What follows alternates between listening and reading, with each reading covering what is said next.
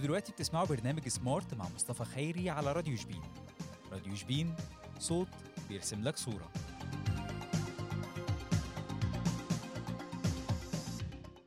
السلام عليكم. أهلا بيكم في حلقة جديدة من برنامجكم سمارت والنهاردة هيكون معاكم خيري. أخبارنا النهارده سخنة ومهمة النهارده وبنفكركم إن أنتوا تقدروا تسمعونا دلوقتي على راديو شبين dot com وكمان تقدروا تحملوا ال applications الخاصة بينا من App Store وجوجل بلاي وكمان تقدروا تتواصلوا معانا على 012 3 أصفار 35 35 صفر. اول خبر معانا النهارده وده بجد مسبب لي مشكلة بس تعالوا ندردش فيه مع بعض وهو مشكلة أبل مع ال privacy وخلينا نتفق زمان إن إحنا بنقول دايما أبل هي الأمن والأمان بالنسبة لنا يعني ال privacy يعني طويل العمر يطول عمره هاي هي يعني محدش هياخد بيانات من الموبايل بتاعي أنا كل بياناتي safe ده خبر ترند يا جماعة ومعامل مشاكل مع كل مستخدمين ابل الفترة اللي فاتت. وكنا دايما طول عمرنا بنقول آه ده ابل أقوى نظام software محدش هيعرف يخترق أي بيانات محدش هيعرف يطلع على الخصوصية بتاعتنا. بس في الكام يوم اللي فاتوا يا جماعة حصلت حاجة غريبة جدا وسببت مشاكل كبيرة جدا وجدل كبير على ساحة ال technology بصفة عامة. وده بدأ لما أبل كشفت بالفعل عن كشف بسيط جدا ومثير ما بين الغرض الأخلاقي وما بين الاختراق الصحيح الواضح للخصوصية بتاعة العملاء. وهنا أبل يا جماعة أكدت بالفعل إن الشركة قامت بمسح هواتف آيفون للبحث عن أي مواد أو أي إشارات تتعلق بالمواد الجنسية المتعلقة بالأطفال. وطبعا البحث ده مما لا شك فيه كان معروف عالميا بالاسم بتاع ال CSAM أو اللي هو ال Child Sexual Abuse Material. والتقارير دي طبعا ظهرت من فترة كبيرة جدا الشهر ده وطبعا الأخبار دي ظاهرة على الموقع أو ال website الخاص ب 9to5Mac وده أكدت فعلا إن أبل بالفعل مسحت أكتر من جهاز آيفون من خلال حسابات البريد الإلكتروني الخاصة بيهم اللي مربوطة بال iCloud من 2019 يا جماعة. يعني قشطة الخصوصية بتاعتنا بقت فين؟ في الكمثرى آه لعبة ذكية جدا من آبل وأعتقد هترجع عنها في أسرع وقت لأن هي كانت بتا يعني مشهورة جدا بحتة الخصوصية والأمان وفجأة كل ده مش موجود فسبب لهم قلق كبير جدا حتى الحصة التسويقية واسهمها في البورصة أكيد هتتضرر بحاجه زي دي. فالخصوصية هنا يا جماعة العلامة اللي كانت مميزة وحاجة مختلفة بآبل لأ دلوقتي بقت سهلة جدا وأي حد ممكن يخش ياخد البيانات بتاعتك؟ الأزمة هنا إن البيانات اللي هم كانوا بيحاولوا يبحثوا عنها مش مشفرة زي بقية الخدمات اللي موجودة على الجهاز وهي من هنا كانت الثغرة. إن معظم ال applications الخاصة بآبل يا جماعة بتبقى مشفرة وإحنا شفنا حاجة زي كده زي ال data اللي بتبقى على ال iCloud دي كلها مشفرة. ولكن هنا النقطة إن هم كانوا بيعملوا المسح عن طريق البريد الإلكتروني بتاعك ومن هنا كانت الايه ال trick وطبعا في أقل من شهر ابل اعلنت بقى ان هي عن قيامها باستمرار عملية النسخ دي والمسح بس هتبدأ يعني المرة دي على كل الأجهزة اللي بتدعم نظام iOS سواء بقى كان iPhone سواء كان iPad سواء iPod سواء Mac iMac أي حاجة خاصة بأبل. بعد كده هيتعمل لها المسح ده وهتبدأ فعلا في أمريكا في نهاية العام اللي إحنا فيه ده يا جماعة مع الإصدار الجديد ل iOS 15 مش عارف الناس فعلا ممكن تسكت على حاجة زي دي ولا لأ لأن ده يعتبر يعني زي مدخل كده كبير لعمليات تجسس وعلى المستخدمين طبعا وممكن أكيد ممكن يتعاونوا مع أجهزة مثلا في عمليات تجسس أو حكومات أو أنظمة معينة عشان يبيعوا ال data فمش عارفين. لسه هنشوف التطورات أكيد الفترة اللي جاية وأنا ما أتمناش أبل تكمل في الخطوة دي لأن أكيد هتضر سمعة كبيرة لأبل. الطبيعي إن إحنا متعودين من قبل يا جماعة على الأمان وال safety وعلى أساسه إحنا بنشتري الموبايل privacy عالي جدا secure عالي جدا فلا أعتقد كنا محتاجين الفترة دي نشوف أبل أقوى وإن شاء الله نشوف منهم اعتذار أو على الأقل ملحوظة أو تأكيد إن هم مش هيستمروا في الخطوة دي. الخبر التاني معانا واللي عاجبني جدا وأنا فعلا متحمس لخبر زي ده ونفسي أشوفه على أرض الواقع اللي هو اتصال آيفون 13 يا جماعة بالقمر الصناعي ليو. أنا حقيقي مبسوط بخبر زي ده جدا. والحلو في في الخبر ده إن جالك تقرير فعلا مؤكد من بلومبرج يا جماعة إن الأخبار دي إن أجهزة آيفون 13 بالفعل هتشمل أجهزة قادرة على الاتصال بالقمر الصناعي. اللي عاجبني هنا إن المدار الأرضي للقمر الصناعي بيبقى قريب وهيديك أو هيدي المستخدمين فرصة إن هم يبقى معاهم إشارة حتى لو أنت معكش data أو أنت معكش اتصال خلوي أو مش معاك شريحة خاصة بأي شركة سواء فودافون اتصالات. الله أعلم. الميزة هنا بالنسبة لي إن أنا هبدأ أبعت رسائل لو أنا في مكان ما فيهوش شبكة أو لا قدر الله حصل لي ظرف أو حادثة مثلا أو ايا كان إيه الاوبشن هقدر أبعت رسائل خاصة أو استغاثة لأرقام أنا حاططها عندي في المفضلة أو في الاتصالات إن أنا أبدأ آخد منهم رسالة الاستغاثة وأبدأ أتوجه على هذا الأساس. الميزة التانية ودي اللي بالنسبة لي عظيمة بجد ونفسي فعلا نشوفها اللي هي حالة الطوارئ الكبرى. بقى زي حوادث الطيران يا جماعة والسفن أعتقد الموضوع ده هيسهل كتير جدا وهيعمل طفرة في عالم الإنقاذ هتفرق كتير جدا مع الناس اللي بتقابل مشاكل من النوع ده. وطبعا وفقا لل- للتقارير اللي ظهرت من بلومبرج إن الاتصال بالقمر الصناعي يتطلب إن يكون المستخدم واقف في مكان مفتوح والأمر أكيد عشان تتوصل بالقمر الصناعي مش هيحتاج منك أكتر من دقيقة وطبعا ده لسه هيختلف بقى مدى توفر إيه المميزات. بناء على الدولة اللي انت فيها والقوانين اللي الدولة تابعة ليها. حقيقي فكرة عظيمة جدا من آبل وأنا فعلا مبسوط بيها لأن هتدينا إضافات قوية جدا. آبل كالعادة مميزة وبتحاول تخدم المستخدم بطريقة آه، فعلا فريدة من نوعها وحقها إن هي تكون رائدة في مجال زي ده. كالعادة كلنا مستنيين آه، مؤتمر أبل طبعا اللي هيبقى موجود الشهر ده وأكيد فيه أفكار قوية جدا. استنونا بعد الفاصل وتابعوا كل أخبارنا الجميلة هيكون معاكم خيري في سمارت. أنتوا دلوقتي بتسمعوا برنامج سمارت مع مصطفى خيري على راديو شبين. راديو شبين صوت بيرسم لك صورة.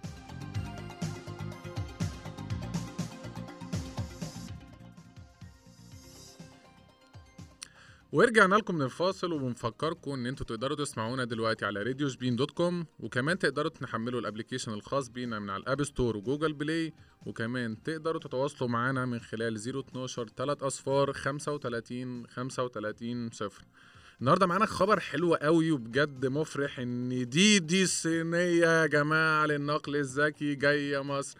مرحب ديدي. ديدي يا جماعة دي شركة حقيقة عظيمة بجد وهي منصة تكنولوجية رائدة في النقل الذكي في الصين وحاليا هتبدأ عملها في مصر ابتداء من يوم 13 9 في الشهر اللي إحنا فيه ده وهيبقى أول محطة ليها اسكندرية. خلينا نتفق إن مصر سوق كبير جدا يا جماعة وأكيد أي دولة وأي شركة ناجحة أكيد حابة سوق زي ده عشان هيبقى فيه استثمارات ضخمة جدا. وهنا الجميل إن DiDi بتحتفل إن هي منصة قوية جدا وعالمية بيطلق خدماتها الحقيقية والرسمية في مصر. وأول خدمات هيبدأوا بيها هي خدمة وصلني ووصلني plus وخدمة كمان DiDi Express. أنا مبسوط بح يعني بمنافسة زي دي قوية هتبقى بجد عظيمة ما بين DiDi وهيبقى في أوبر وكريم. أعتقد هيبقى في جو منافسة لذيذ ومشوق. وتعالوا نشوف هما التكنولوجيا أو النقل الذكي هيودينا معاهم لحد فين. طبعا في عندهم هنا مميزات جميلة جدا إن هي DiDi بتعمل يا جماعة على توفير رحلات آمنة وبأسعار جميلة كده لكل الناس عشان تبقى فعلا مناسبة لكل ال- الطبقات إن هم يقدروا يستفيدوا بالخدمة دي. وفي ميزة كمان ان إن منصة DiDi يا جماعة بتربط ما بين السائقين والكباتن direct بطريقة عمرها سهل أو الركاب sorry بطريقة سهلة جدا عشان تديهم تجربة آه، فعلا فريدة ومست... وجديدة ومختلفة. في ميزة هنا كمان إن أنت فعلا دي دي في الصين عاملة آه، شغل كبير جدا ومش أي شركة بتقدر تتحداها هناك وتنافسها. فإما تبدأ هنا في مصر خلينا نشوف أكيد هيبقى ليها معايير مختلفة وأكيد هيبقى في أسلوب مختلف برضو في السيستم بتاعهم. اللي عجبني هنا في الشركة وبجد مبسوط من أدائها أو وصولها مصر إن هي فعلا بتلتزم بعوامل الأمان والسلامة اللي هتوفر للعميل تجربة فعلا آه، مبتكرة ومريحة. وده لأنهم حاطين سيستم حلو جدا. أول نقطة فيه كده جميلة وعجباني إن هم عندهم حقيقي فريق استجابة لجميع حالات الطوارئ على مدار ال 24 ساعة وطول الأسبوع. فدي أعتقد هتبقى حاجة مميزة وهي هتبقى مفضلة بالنسبة لهم وأكيد الناس هتبقى حابة حاجة زي دي. عندهم كمان أنظمة مراقبة طول الرحلة يا جماعة. أنت أكيد لو حصل معاك موقف هيبقى كل حاجة عندك متراقبة فالموضوع هيبقى أمان عالي قوي عندهم كمان منظمة أو سوري منصة خدمة عملاء تقدر تتواصل معاهم في أي وقت في أي مكان بأي طريقة تستفيد منهم وتسألهم عن أي حاجة أو عن أي موقع أو عن أي تفصيلة. عندهم كمان في ال- الخدمة بتاعتهم هيبقى عندك زرار خاص بيك أنت بس للطوارئ sorry للطوارئ سواء أنت مثلا عندك استغاثة أو عندك مشكلة أو في حادثة أو في crash. فالموضوع هيبقى سهل. وطبعا الميزة دي هتبقى متاحة لل- للراكب وفي نفس الوقت للسائق فالموضوع هيبقى جميل. وفي option كمان في ال application بتاعهم ده هيبقى جميل إنك تقدر تعمل share live للرحلة بتاعتك وانت إيه، لو انت لوحدك سايف التاكسي. يعني أنا مثلا بقلق مع أي حد بركبه طبيعي كلنا بنوصل للمرحلة دي. ممكن أبقى بستقل وسيلة مواصلات معينة تاكسي وببقى راكبة مش مطمنة فأنا حابة أ share مع حد أنا فين طب أنا بعمل إيه دلوقتي؟ ال option ده هيبقى موجود في application DiDi وعليه أنا برحب بيه جدا هيديني مساحة أمان أكبر كتير. وطبعا ده مش هيمنع إن أنت هتبقى عارف كل البيانات أصلا قبل ما تطلع الرحلة بتاعتك مع السائق وكل تفاصيل عنه. وفي كمان ميزة إن هم عندهم نظام بيقدر يتعرف على الوجه بتاع السائق. فأعتقد الموضوع هيبقى عملي جدا ولطيف. خلينا نشوف دي دي عامة آه، الصينية في مصر بصورة مختلفة. وأكيد هتبقى تجربة جديدة ومميزة وهتعمل نوع من المنافسة رهيبة. أتمنى أشوفها ونسمع رأي المستخدمين لديدي وإيه رأيهم. وهل فعلا في شركات هتبدأ تنافس فعلا على جودة النقل الذكي ولا هتفضل أوبر متربعة على عرش السيطرة في النقل الذكي في مصر؟ آه، آه، نقطة كمان وده يا ريت يا ريت نخلي منها في application يا جماعة اسمه Gradient يا جماعة موجود على الفيسبوك والناس كلها بدأت تستخدمه بصورة كبيرة جدا جدا جدا. تحس إن هي أكنها لعبة. لا خلي بالكو خلينا نتكلم على ال application الأول. ال application ده فكرته يا جماعة إن أنت بتروح تصور صور جميلة تمام؟ بتديها لك بتقنية أحسن آه، مقد... عشان تبقى أنت شكلك أكثر جمالا أو إن هي بت... بتحطك في filters معين. طبعا ده كله باستخدام الذكاء الاصطناعي عشان تعدل الصور وتخرجك في أشيك صورة في الدنيا أنت نفسك فيها. كمان بيخ... في ميزة في ال application ده إن هي بتعرفك أنت آه أنت منين وأصلك إيه وعيلتك أخبارها إيه وتعرف. تتحدد من خلالها عرقك أو أسلافك مثلا وبعد كده الخوارزمية بتاعت ال application بتقول لك والله أنت خلفيتك العرقية أنت موزمبيقي مثلا أنت تنزاني أنت ما إلى ذلك آه كل ده بدع طبعا ولكن أنا الكارثة الحقيقية بقى بجد هنا هي إن اللي تم تثبيت التطبيق ده يا جماعة أكتر من 10 مليون مرة وهو حجمه آه بسيط 100 ميجا بايت وتقدر تنزله من على Google Play وال App Store. ولكن أنا أزمتي في الصلاحيات اللي هو بيطلبها مني. يعني أنت application زي ده يا جماعة بالله عليكم خلي بالكم لأنه بيطلب منك وأنت بتثبته تقريبا كل الصلاحيات. يعني بيطلب منك صلاحية إن هو يخش يعمل. يشوف الكاميرا بتاعتك ويقدر يتحكم في الصور وينقلها يقدر يخش control على مساحة التخزين بتاعتك على ال network على الواي فاي طبيعي عشان أبدأ أثبته كمان هيقول لك أنا محتاج صلاحيات أخد منك بقى أسماء المستخدم بتاعك أخد منك بياناتك وعندك آه، rule موجودة جوه في ال application ده بيقول لك تنص سياسة استخدام التطبيق على استخدام الصور التي يقوم بها المستخدم بتصويرها من خلال البرنامج وإن هم يقدروا يحملوها على أي برنامج تاني لأي غرض من الأغراض بما لا يتعارض مع حقوق الملكية. يعني حتى لو أنت مش موافق أنا أقدر أستخدمها. استنوني بعد الفاصل هكمل لك الموضوع ده عشان خطير جدا. كان معكم خير. أنتوا دلوقتي بتسمعوا برنامج سمارت مع مصطفى خيري على راديو شبين. راديو شبين صوت بيرسم لك صورة.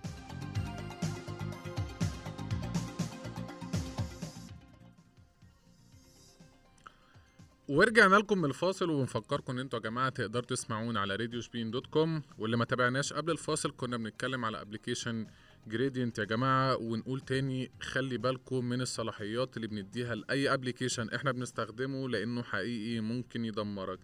نقطة وملحوظة تانية خاصة بالابليكيشن ده يا جماعة إن التطبيق ده فعلا في الصلاحيات بتاعته بيخليك توافق على استخدام كافة محتويات وسلوك المستخدم اللي بيتم رفعها بشكل مجاني ويمكن استخدامها كمان بشكل واسع من طرف لآخر.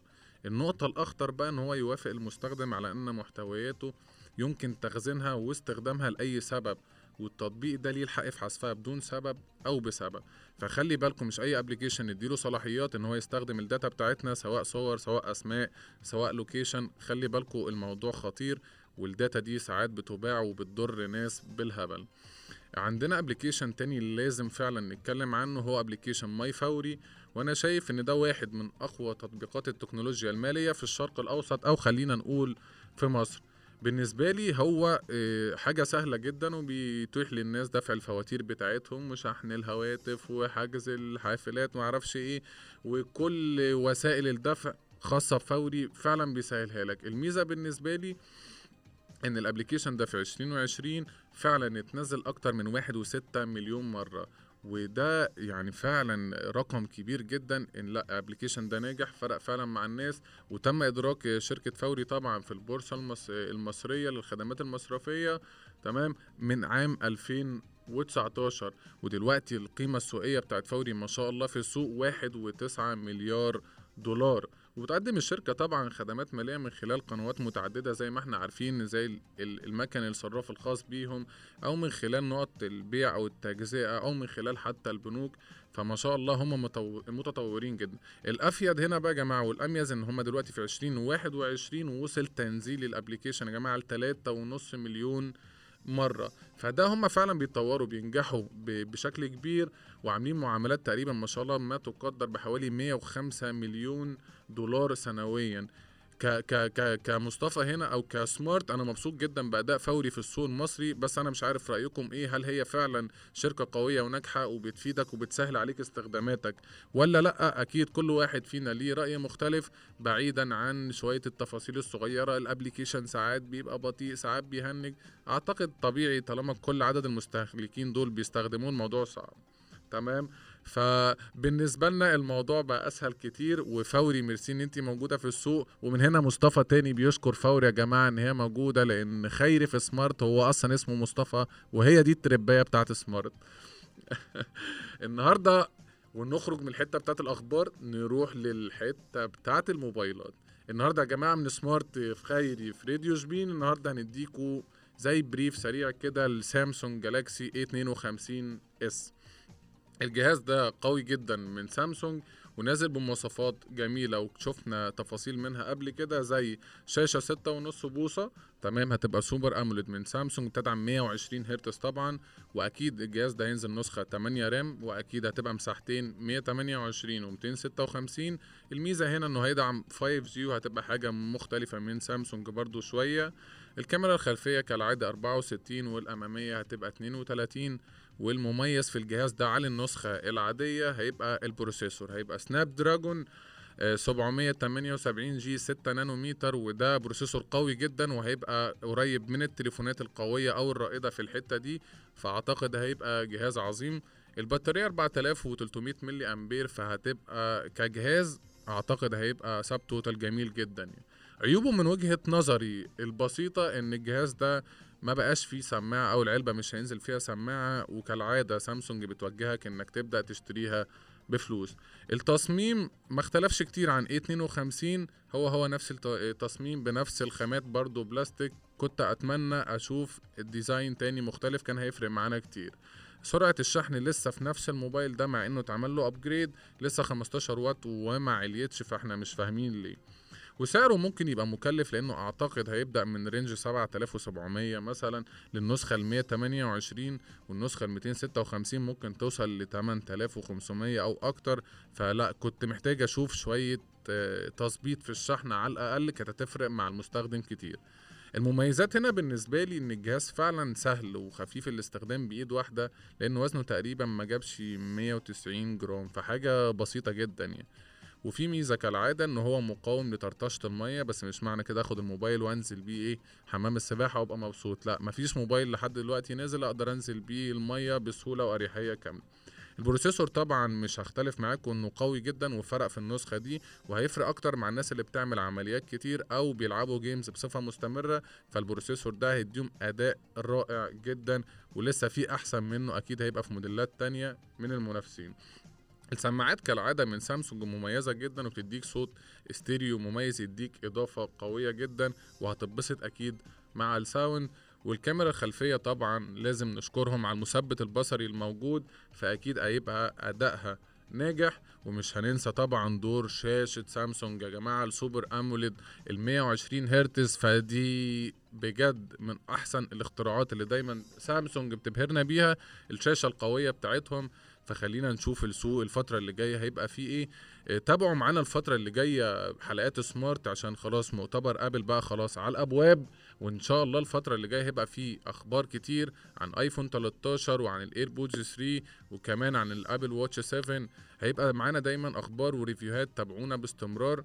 مع Smart من كل يوم تلات هيكون معاكم دايما خيري. اتبسطت جدا إن كنت معاكم النهارده ويا ريت لو حابين تسألونا أو تشاركونا رايكم أو استفسار أو حابين ترشحوا لنا حاجة إحنا نتكلم عنها سواء موبايل أو لابتوب أو أي حاجة خاصة بال technology مفيش مشكلة. ممكن تبعتوا لنا على رسائل الصفحة أو على الفيديو تكتبوه لنا تحت في ال comment والتعليقات وأكيد هنتابعكم بكل جديد.